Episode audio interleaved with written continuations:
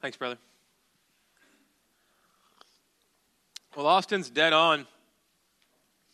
Uh, he, he gave us the context, and that's exactly right. We're, as we're, march, we're marching, see if I can say that word, through 1 Corinthians, and we're nearing the end, uh, but we're, we're in this bit where Paul's talking about what happens in the congregation when the congregation, when the people of God, the church, come together and worship the Lord. And he's talking about gifts in particular right now. He did in chapter 12, and he does again in chapter 14.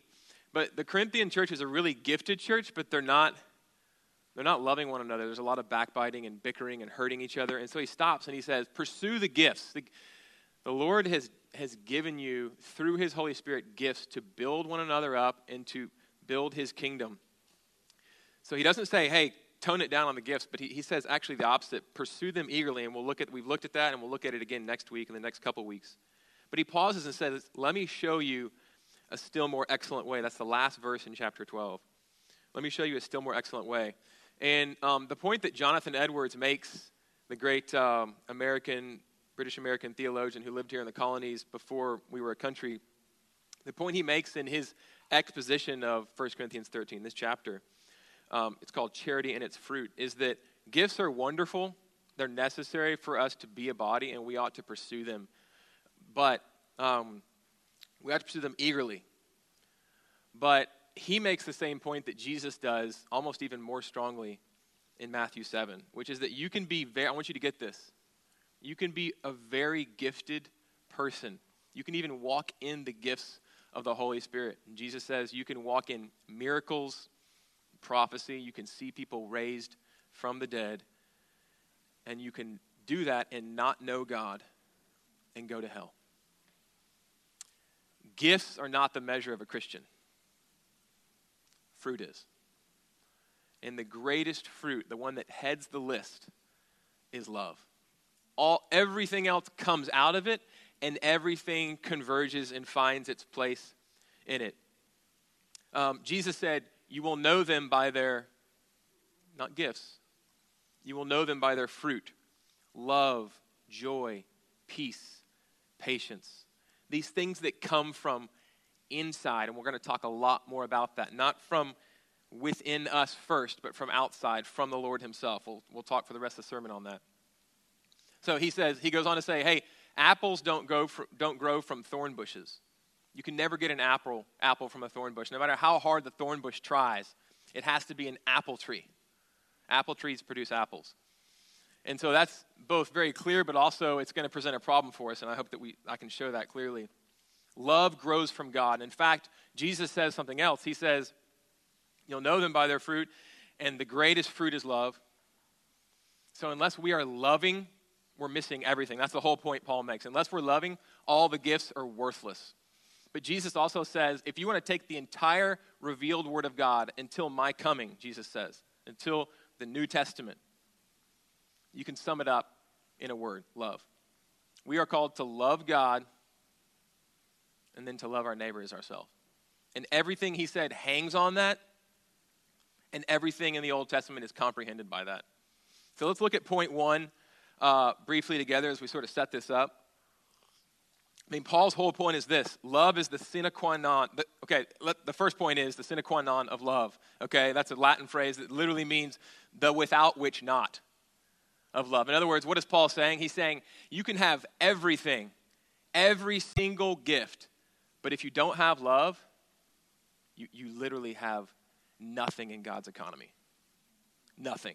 It's the sine qua non. It's, it is it, okay? If we don't have love, we have nothing. Let's just march through a few of these that Paul mentions. He starts with tongues. He says you can, you can speak in the tongues of men and angels. And what he's here saying is he's both referring uh, to heavenly tongues that God gives us, everything from prayer language to speaking in languages that we don't even know, but that God gives us to communicate the gospel or to make people sit up and go, Whoa, what's happening here? God's speaking in a language to me that this person doesn't even understand. But he's also probably talking about just knowing human languages. You can have the utmost elegance, rhetorically, oratorically, divine and human languages. You can be an absolute master.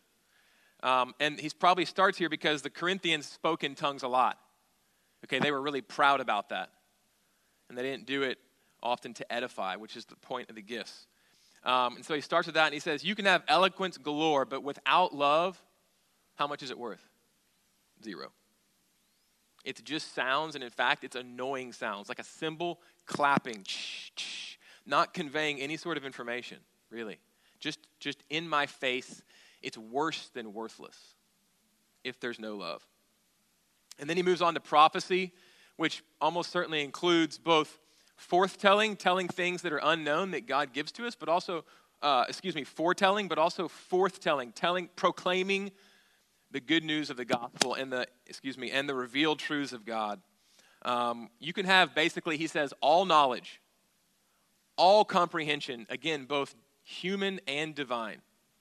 Everything there is to know in the universe, you can know. But without love, you can know those things. In fact, the more we know, if it's not rooted in love, what happens? It makes us arrogant. And Paul talks about that. And that actually pulls us away from love, which pulls us away from God because God is love. So you can have all knowledge, all prophecy, and it's, it's worthless. J.I. Packer, um, thinking about reading this book again with some men in my neighborhood. In his book, Knowing God, it's a classic. If you haven't read it, I'd recommend it. One of the things he talks about early in the book is the difference that a lot of us have heard, but it bears repeating, between, um, between knowing about God, knowing things about God, which it's good that we do. The Bible is full of things about God that it is His word to us, it's precious, versus knowing God. And in the end, what God calls us to, and the reason He came to us, is to know Him intimately in relationship. And there's a, an infinite difference between the two. Some people mistake knowing about God for knowing God.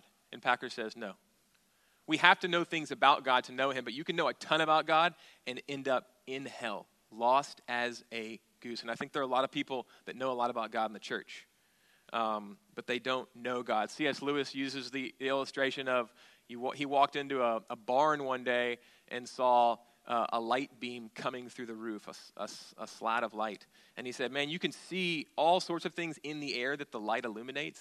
Think about knowing about God, all sorts of things. But there's a difference between looking along that light beam, looking at it rather, and then stepping into its light. You're, you experience its warmth, it blinds you.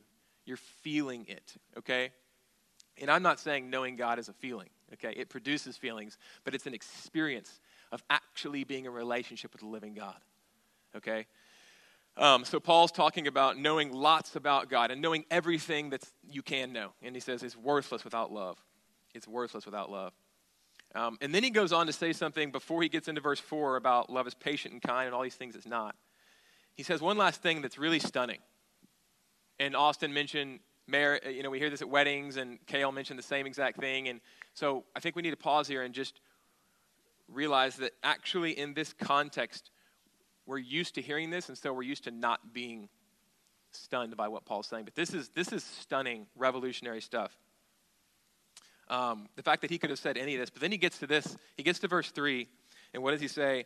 He says, If I give away all that I have, and if I deliver up my body to be burned and have not love, I gain nothing. This is Paul's coup de grace, I think, here. Um, the fact that he's saying we can give everything to the poor, everything, including our own lives, we can give up. And there's a, there's a discrepancy here between he, he's either saying there's a manuscript difference. He's either saying we can de- deliver up our body to be burned, or in delivering up everything we have, including our body, we boast about it in a sort of, not in a braggadocious way, but in a look, I've laid my life down. Okay? He's saying this, is, this was a touted thing in an ancient classical culture and outside the church. Um, this sort of charity caritas, was, was, was praised. Paul's saying, not only if you do that sort of thing without love, it's worthless, which is stunning enough, but he's saying something that I think carves down into our depth. We can do that sort of thing, even that, something that looks from every angle like love, lovelessly. Okay, that's frightening. What is Paul getting at? He's getting at something both encouraging and terrifying. He's getting at the fact that God cares about your motives. He cares about what is inside, the thing that nobody sees but that produces everything.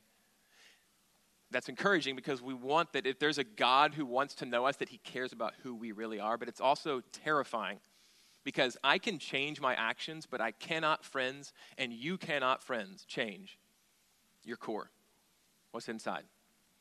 And Paul is strongly implying that that is what God cares about. And if that isn't producing love, if there's not an apple tree there, there aren't going to be apples produced. And if there aren't apples produced, then everything else, all knowledge, all eloquence, I missed faith, all faith, all faith. Faith is highly commended.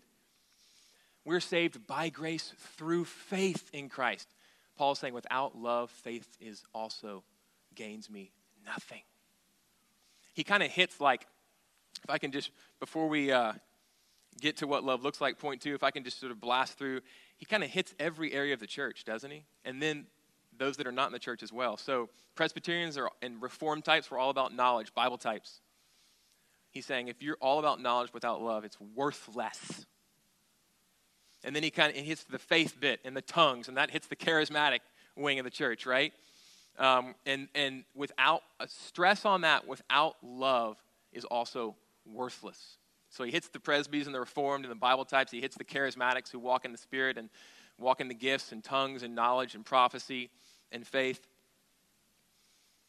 And he's saying we can focus on that in the church. We often do. Those things are often our foci knowledge, faith, prophecy, gifts. Um, but then he. Uh, he's talking about a love that in the Greek, so in the Greek, I think, you know, we have essentially one word for love love. I love chocolate and I love my wife. And that's, those are two different things, but it's the same word in English. So it's a shame. It's a bit of a poverty aspect of our language. But in the Greek, as some of you know, there are four words. There are four words for love friendship love, uh, a storge, an affection love for someone that I've known for a long time, um, a deep affectionate bond. There's eros, there's a sexual and erotic love. Um, and then there's agape. And agape is a love that we can have for one another, but it really only comes through God, and it's the love that God has for us. That's the, that's the Greek word Paul's using here that's translated into our English love agape. And he's saying if we don't love with agape love, everything we do is totally without merit. It gains us nothing, it's worthless. It's worse than worthless. Now, that presents a huge problem because in our even for the outsider for the for us in the church but also for the outsider because we we don't want something for nothing. Um, non-christians uh, quoting philip ryken here uh, will often say or actually quoting joseph pieper he's a he's a, a, um, a roman catholic uh, thomist theologian. He says i don't want anything for nothing is what often we will say. In this world we want to earn our keep and we want people to deserve our love and we want to deserve their love. And agape love says no. Agape love is totally unmerited, undeserved. Uh, Frederick Nietzsche said, People addicted to honor are resistant to being loved. They're resistant to being loved um, in this way, let me add. Uh, C.S. Lewis, unearned, undeserved love, the kind that we need we need this love more than anything. Paul says, without it, we're worthless. If we don't receive it, and there's the key I'm going to drive into, and if we don't let it flow out from us, everything we do in life is without point. I think of Macbeth and Shakespeare. Um, life is a tale told by an idiot, uh, full of sound and fury, signifying nothing. That's what Paul is saying here in his own words about life without this kind of love, okay? No matter how gifted we are. Um, but Lewis goes on to say, We want to be loved for our cleverness, for our beauty, our generosity, our fairness, and our usefulness, and we love others because of these things as well. But Paul says, no, this is a different kind of love. Um, so, our hearts, God cares about our hearts. They need to produce this kind of love. But don't just think it's, it's just the heart. The heart produces action. And to underscore that, there are at least 15 verbs in this short text that Austin read in 1 Corinthians 13 each, each single descriptor of love here is a verb, even if it's not translated that way. So, like verse 4, love is kind, ought maybe to be better translated, love shows kindness. They're all verbs. And so, what is Paul saying here? He's saying that love does. I think that's a, a book by Bob, uh, Bob Goff. Love does. Um, but it does because, because it's, it's an apple tree. The apples are the does, but it comes from something that we cannot touch on our own. Okay, so that's both the good and the terrifying news. That's, so that, that's the first point, too, the sine qua non of love. Without love, nothing else matters. It's absolutely necessary, as Paul's saying. Okay, so what does love look like? What does love look like? Let's spend some time here. Um, so Paul starts in verse 4 after that section. He says, Love is patient and kind. That's his duo that he starts off with. What does it look like? It's patient and it's kind. And one commentator says, This is both the passive and the active side of love. It's patient. It's the word there really means long suffering. Love suffers long. That's a lot more, I would I want to say weighty than patient. Um, it's good at suffering long because it's loving someone else. It can suffer long. Um, but so that's the passive side, but the active side is that it's kind. So let me um, let me read Romans 2 4. Or do you presume, Paul says in another book to the Romans, on the kind on his on the riches of his kindness, excuse me, and forbearance and patience. You notice those words, kindness and patience. Not knowing that God's kindness is what? Meant to lead you to repentance. Who is more long suffering than God? The whole Old Testament is a picture of God's long suffering nature, waiting and waiting and coming to his people time and time again, appealing to them. I am the only thing that is not a broken cistern. You're going after all these things that they're leaky, and, but I am the fountain of living waters. Come to me. And yet, again and again, they and we go for other stuff. We're idol factories, John Calvin. We're constantly producing other things that we want to chase after and cling to. Um, back to patient. Again, the King, the King James has long suffering. 2 Peter 3 9. Peter says, The Lord is not slow to fulfill his promise, as some count slowness, but is patient towards you. Why is God patient or long suffering toward you and toward me and toward the world? Check this out. Not wishing, here's why he's patient, not wishing that any should perish, but that all should reach repentance. What a great verse. Kind, don't think nice. I hate the word nice, especially when it's applied to me. He's a nice guy. Man, I hate that word. It's evacuated of all substance. Flowers are nice. I don't want to be nice. Um, kind is robust, it's full of virtue, and it points to our Lord. God is kind. He's kind because He's love. I think about when we want to know what God is like, we go to Jesus. And Jesus shows us the very heart of God in His face, in His actions. He loved children. They tried to keep the kids from him because back in the day, like we think, we, kids have always been cute, but now we put a premium on them that back in the day they didn't. They, they were expected to basically be quiet and know their place. Okay, and there's still a place for that. I think there's more of a place for that than we realize today, right? And we need to inculcate some of that into our children. They think they rule the roost, and that's not good. But what did Jesus do, man? He cleared off those that were trying to keep the kids from him. Man, when you're a leader, you can get so full of your own sense of self importance. Jesus was the opposite. He was kind. He cleared off the barriers and he said, and he just, he just invited, he beckoned the kids, come. He opened his arms out wide and he, they piled into his lap. And he, it says that he embraced them, he touched them, he loved them, he spoke to them, he taught them, he gave them pride of place. And then he honored them by saying, hey, if you're not like a child, you can't enter the kingdom.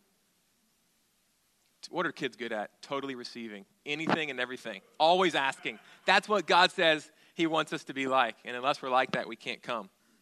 But He's also kind to sinners. Jesus loved spending times with people that others shunned because they were so afraid of their own reputation and of getting dirty. And Jesus said, Come on. He was kind. He is kind to the child and kind to the sinner. Um, so that's that. Now, a litany of what love does not do, and Paul gets into it. Love does not envy. Let's try to let's try to um, jam through some of these. It doesn't envy. It's content. Envy is totally focused on. It seems like it's outward focused because it's looking at what other people have and wanting it instead, but it's really because you're so self focused. I deserve that. And envy kind of wishes other people. It hates others and it kind of it wishes them harm. And I won't even say it wishes them dead in a sense. If you were dead, then I could have what you have. Love is the opposite. Love says to people, as again Joseph uh, Pieper says somewhere it's uh, in his book Faith, Hope, and Love. Love says to people, "It is good that you exist." Envy says the opposite. It's not good, and I should get your stuff. Envy is self-focused. Um, love doesn't boast. The, the word here really means windbag. We've all met those kind of people. I can be that way at times, a windbag full of wind. And what am I? I'm just kind of blowing out nonsensical ravings, you know? But I'm full of myself. Brian Regan, he, uh, he, yeah, you know where I'm going with this. And Paul's so pleased right now. It's his favorite comedian. I wish Paul were up here because he does a much better Regan, but he has that great me monster character. He's a comedian and he, he talks about the me monster. We've all met them. Some of us are them or have been them in the past.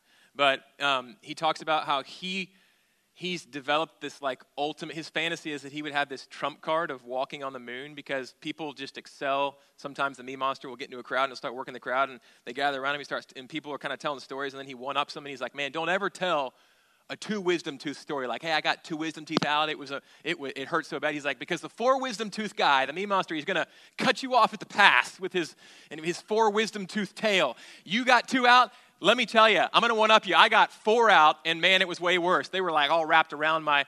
And then he goes into talking about how, yeah, and he takes the crowd over. And I was, I was uh, I, on this huge business trip, and I had my Porsche, my BMW, and I was on the Autobahn, and I was driving, and all this business. And he just goes, and he, he's, he's just uh, like devouring people's attention.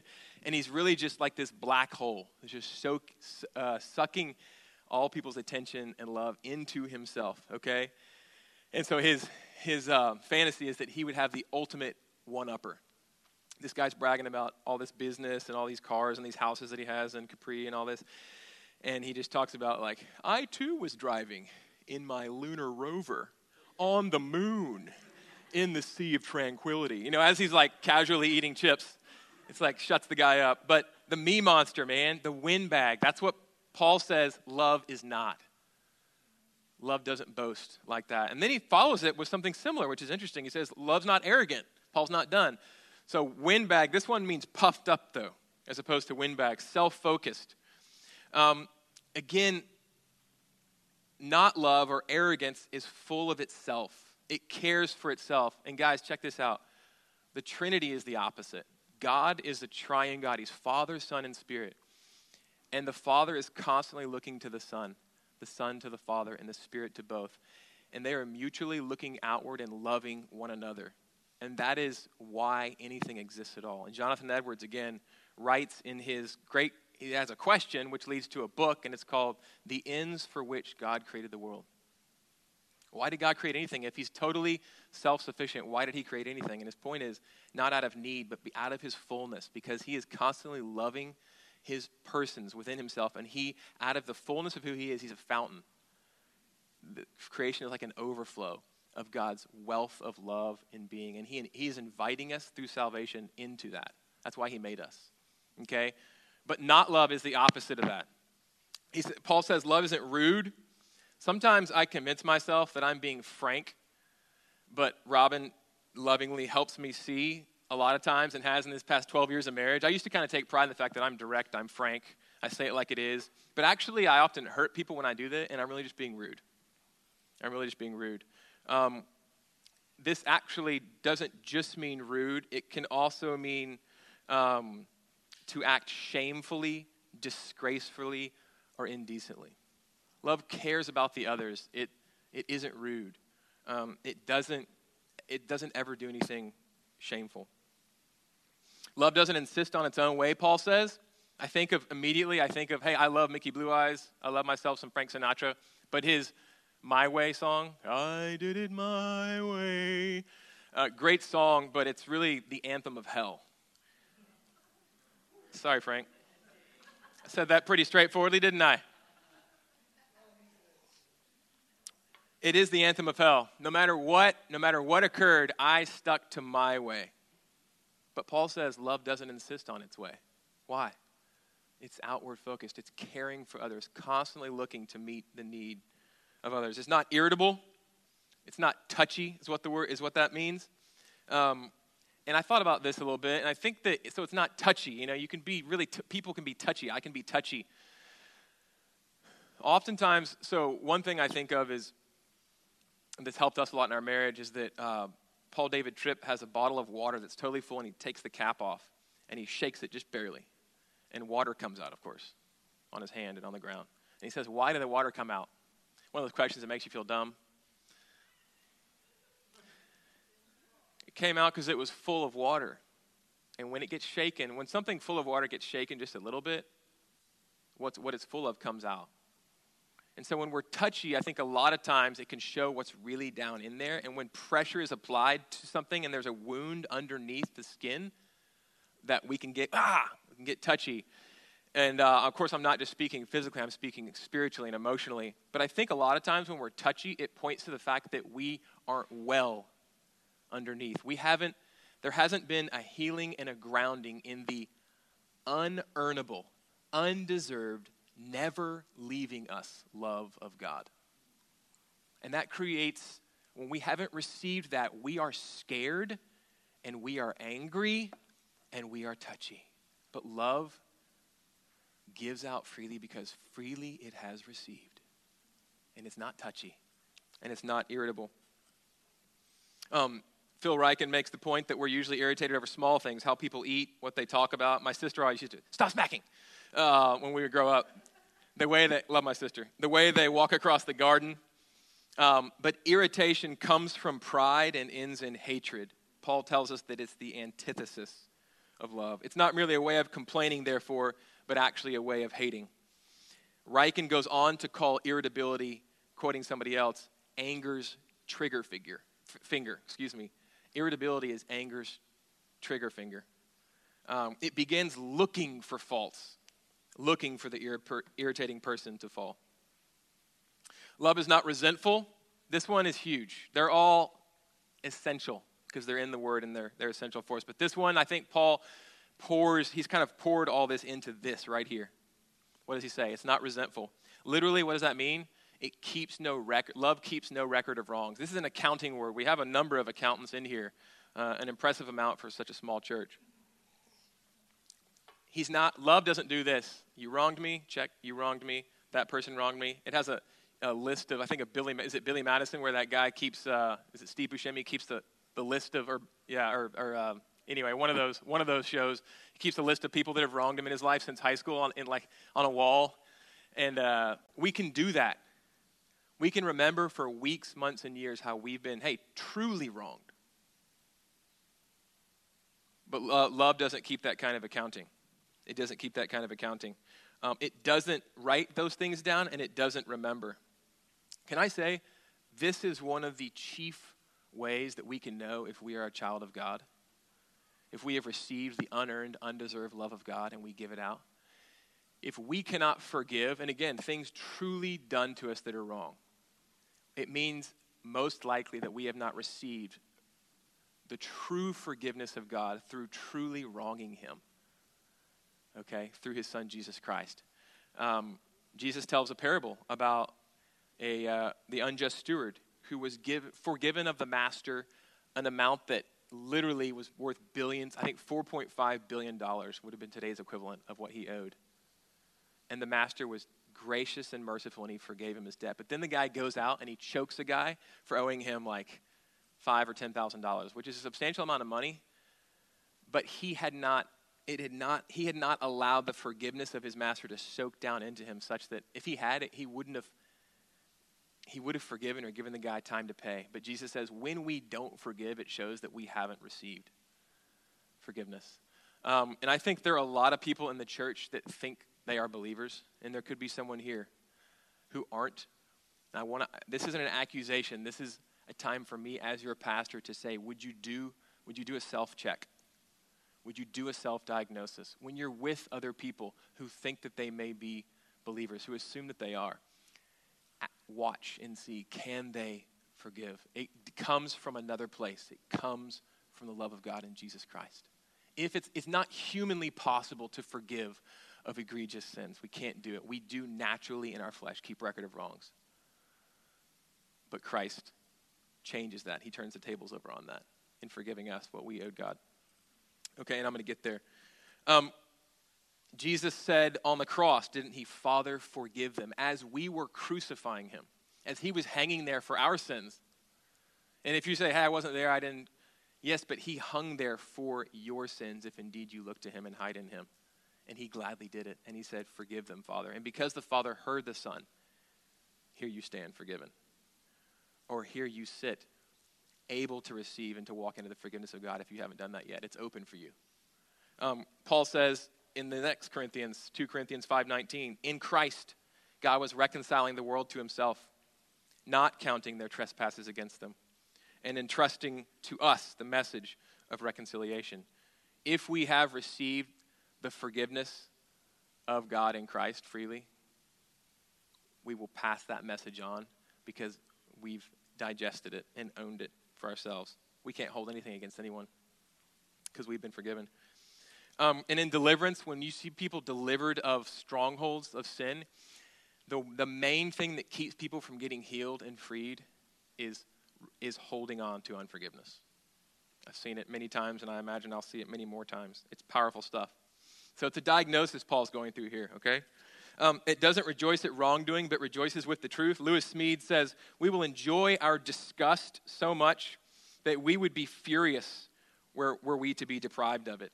Okay, and it, being disgusted over someone, especially when you knew they were going to fall and they did by golly, and it makes you feel so much better, that's a tasty morsel in my mouth, isn't it? Man, love doesn't do that. It wants people to do well, it wants people to recover because it's seen how it was in the depths of despond.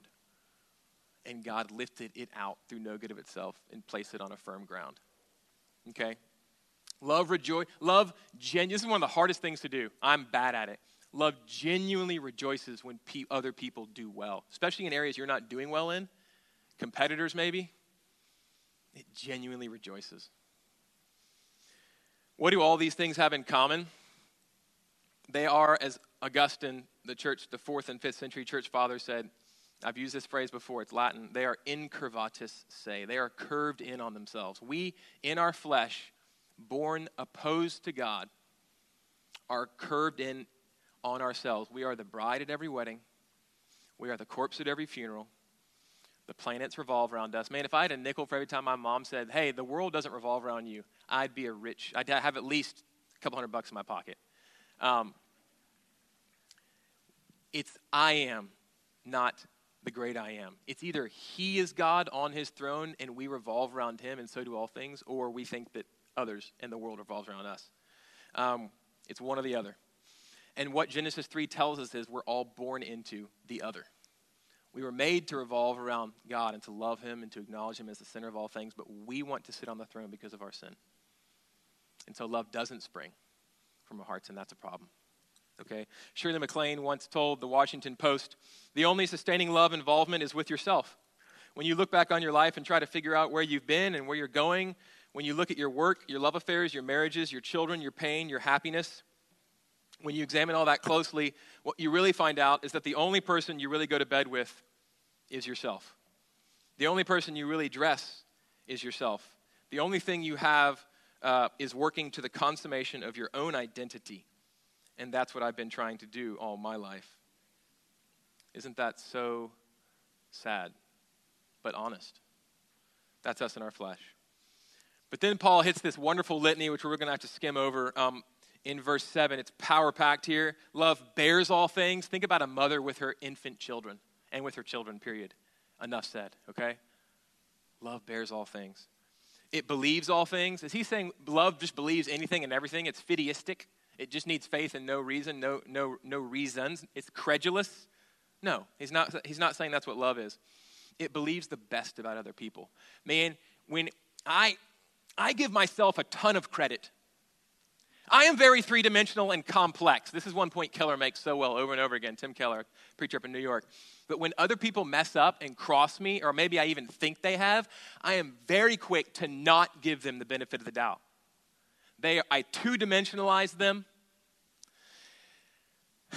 Thomas Nagel, the uh, NYU atheist or agnostic NYU uh, professor, philosopher, said that in his book, uh, Equality and Partiality, waking up to the world and the way it really is and becoming a more loving, I don't think he uses that phrase, person, part of that is to see that every, all the 7 billion people in the world are just as important as I am. They're worth just as much. They're just as complex. They have stories that are different from mine that are just as complicated. And they have personalities and character and a, and a past and a present and a future that's every bit as important and complex as mine. to three dimensionalize people. Um, it believes, and that blew me away when I read it, and it's still something I chew on, but it believes the best about people. It gives them the benefit of the doubt. I'm so guilty there, but that's what love does. It hopes all things. It's forward, hope is forward leaning. When what hope does is it it's when its water rises and its boat lifts, all the boats around it lift. Hope is a buoyant force. Um, hope is something given to us by the timeline of God's salvation history. We take for granted the fact that we are in Christ, headed somewhere, that His kingdom is coming, and that this is not as good as it gets. That's one of the things we celebrate at the table. We remember His death, what? Until He comes again. We are going to sit down at the feast, and He's going to wipe the tears from our eyes, and the party is going to start. And we'll realize that everything heretofore has been the cover to take a page from Lewis and the title page, all of history and then the real story is going to start. And every page is going to be better than the one before it. But we take that for granted. But that, that forward linear trajectory in history, where things end well in Christ, no matter how hard they are now, that's not common. The Greeks, for instance, had a circular view of history. There was no progress, there was no hope, which is why they write such darn good tragedies. It's not an accident. Their worldview was tragic. But love hopes it is headed somewhere because it went somewhere for us on the cross, okay? And I'll get there. Love endures all things. It's not marshmallowy, it's diamond hard. Solomon said, Love is stronger than the grave. You could give all that you have in exchange for love to try to buy it. The 80s movie tells us you can't buy me love, right? I mean, come on. Great movie. Love cannot be bought. It endures everything, it bears everything, it will never fail. All else will fade away, even knowledge, even faith, because we will see him face to face. But then we will truly love as we are loved. We will know as we have been known. Love remains, it's why we exist. Um, the seven things Paul said about love, um, excuse me, the seven things Paul said love is not, all had one thing in common. They were curved inward. But again, love is outward focused and it lays its life down for its enemy. Paul personifies love here, he gives personal characteristics to it um, because he's painting a portrait of a person. And the person is Jesus Christ. Um, there's a film called Last of the Mohicans, and some of you may have seen it. It's based on a book by James, James Fenimore Cooper. And there's a character in it called Hawkeye who's uh, the white man, but raised by Native Americans. And he's sort of the hero, and he has a love interest, Clark, Clara. And there's an enemy that's in the British forces. His name's Duncan, and he wants to be loved by Clara, but Clara loves Hawkeye. And there's this scene where um, Duncan somehow knows uh, the language of the Indians, and the Indians have captured Clara. And so you have Clara there, and she's captured by the Indians, and you have Hawkeye who comes to find her and you have Duncan. And Duncan loves Clara and he hates Hawkeye. Hawkeye's his rival and his nemesis. And he's not on the he's not he's against the British anyway. So in every way, Hawkeye is his enemy. But Duncan knows the language. He knows English and he knows the Indian language. And so he's bartering for Clara's release. And Hawkeye's like, hey, me for her. Me for her. Perfect chance for Duncan to say, okay, barter the deal, and then uh, Hawkeye goes to the flames, and Duncan leaves with the lady. So he's doing that, and he's talking in a language that none of us can understand in Native American, and the Native Americans finally say, Fine, fine, fine. So Hawkeye gets ready to get, and they go past Hawkeye and they take Duncan. And Hawkeye's like, whoa, whoa, whoa, whoa, what's happening? They take Duncan, they tie him up faster than you can say, I don't know what, and they light the flames under him. And they just push Clara and Hawkeye out of the camp. And they're both astonished. What Duncan has done is he has given his life for his enemy. He stepped in and he gave his life. It's the most powerful scene in the movie. Y'all, Christ did this for us on an infinitely greater scale. We are the reason he hung on that cross. We hated him. We wanted nothing but our own way. Everything that's the opposite of what Paul's been talking about was what made me tick and yet he gladly stepped in our place and took the hit as our shield for us. And what Paul is saying is this is love.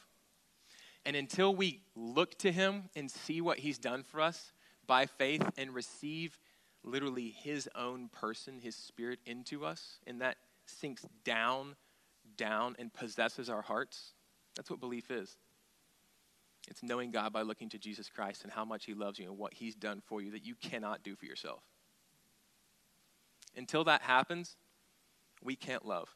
But when that happens, his love for you that made everything right between you and God, he said, will begin to flow out of you like a fountain. It's him. It's him in you. And your life will begin to look more and more like that. So Jesus loved us this way, not just in his death, but in his life. And his death was the consummation of that love. And he loves us now. He invites us now into that love, into his own life and heart, to know God in Christ. That's the point of everything. It's why we're here. And then to invite others to know him too. Come, you've got to know this God that gave, that made, he made a way for us to know him by stepping in our place and taking our place. Come.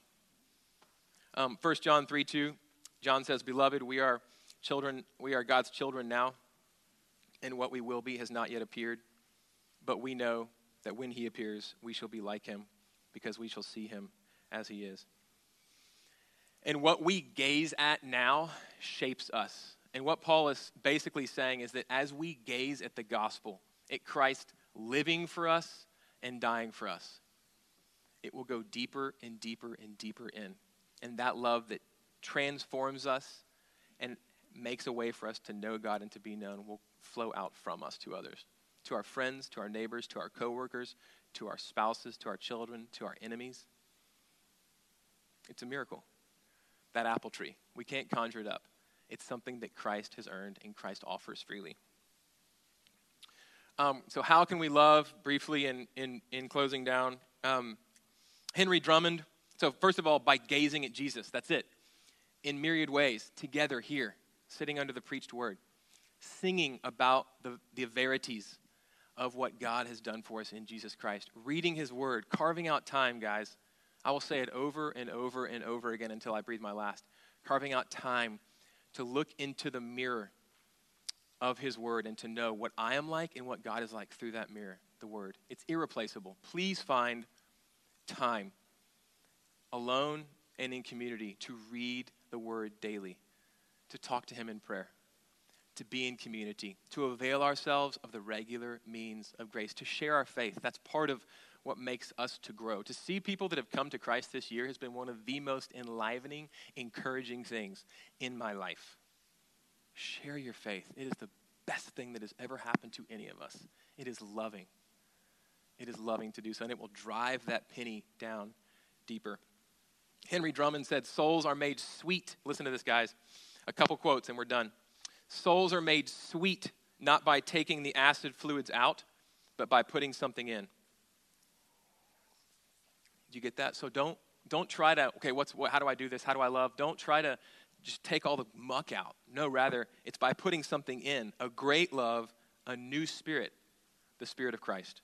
Christ, the spirit of Christ, in, interpenetrating ours, sweetens, purifies, and transforms all. Think about a dot of ink that goes into water and just absolutely um, infuses the whole thing. Again, the Thomas Chalmers, Scottish 19th century pastor, his title of his sermon, best title of any sermon ever, The Expulsive Power of a New Affection. The expulsive power of an affection for God in Christ as we gaze on his beauty. Let's do it together. Let's do it alone with God in our closet, in our car, praying, reading, living lives of love as we let, hey, I'm going back to the gifts next week for the next couple weeks as we go back to looking at the gifts that we truly want to eagerly pursue together, understanding that it's love that binds us. It's, love, it's because of love that they exist at all. It's because of love that we exist at all. Using them not to be a windbag or puffed up, but rather to go low and to edify, to fortify, to build up one another. To receive his love and to give it out to one another. And to a watching world who will know that Jesus is the Lord by the way that we love each other. Can I say I've seen that in our body increasingly, and can I say how encouraged I am? This is not a lecture. This is a proclamation of what Paul says, and I'm greatly encouraged as I look out at you. Keep on. Keep on gazing at Christ. Um, that's it. Let me pray. Lord, I thank you for this incomparable word. It, uh, it seemed presumptuous to preach it, and I only did it because you called me to. I thank you for equipping us for that which you call us to. I thank you, more importantly, for your love. For giving your life as a ransom for many, for knowing your own and calling each of us to yourself, and those who are not yet, you are calling them, Lord. If anyone here knows that, feels that, thinks that may be the case, Lord God, would they respond? I beg you they would come into you to know your love that is peerless, that is the reason for life. It's the reason that you made us, it's the missing piece. We thank you. Uh, the Romans couldn't conceive of gods and a religion that involved gods who loved. But Paul tells us something astonishing, which is what the gospel is, which is that you so loved us that you laid your life down for us and took it up again. Um, it is the message we have to preach to ourselves, to one another, to a, a dark and weary world. Um, thank you for that. Thank you for being a God of love. Uh, we see your face in Christ. We bless you in Jesus' name. Amen. On the night that he was betrayed, our Lord, he took the bread and he broke it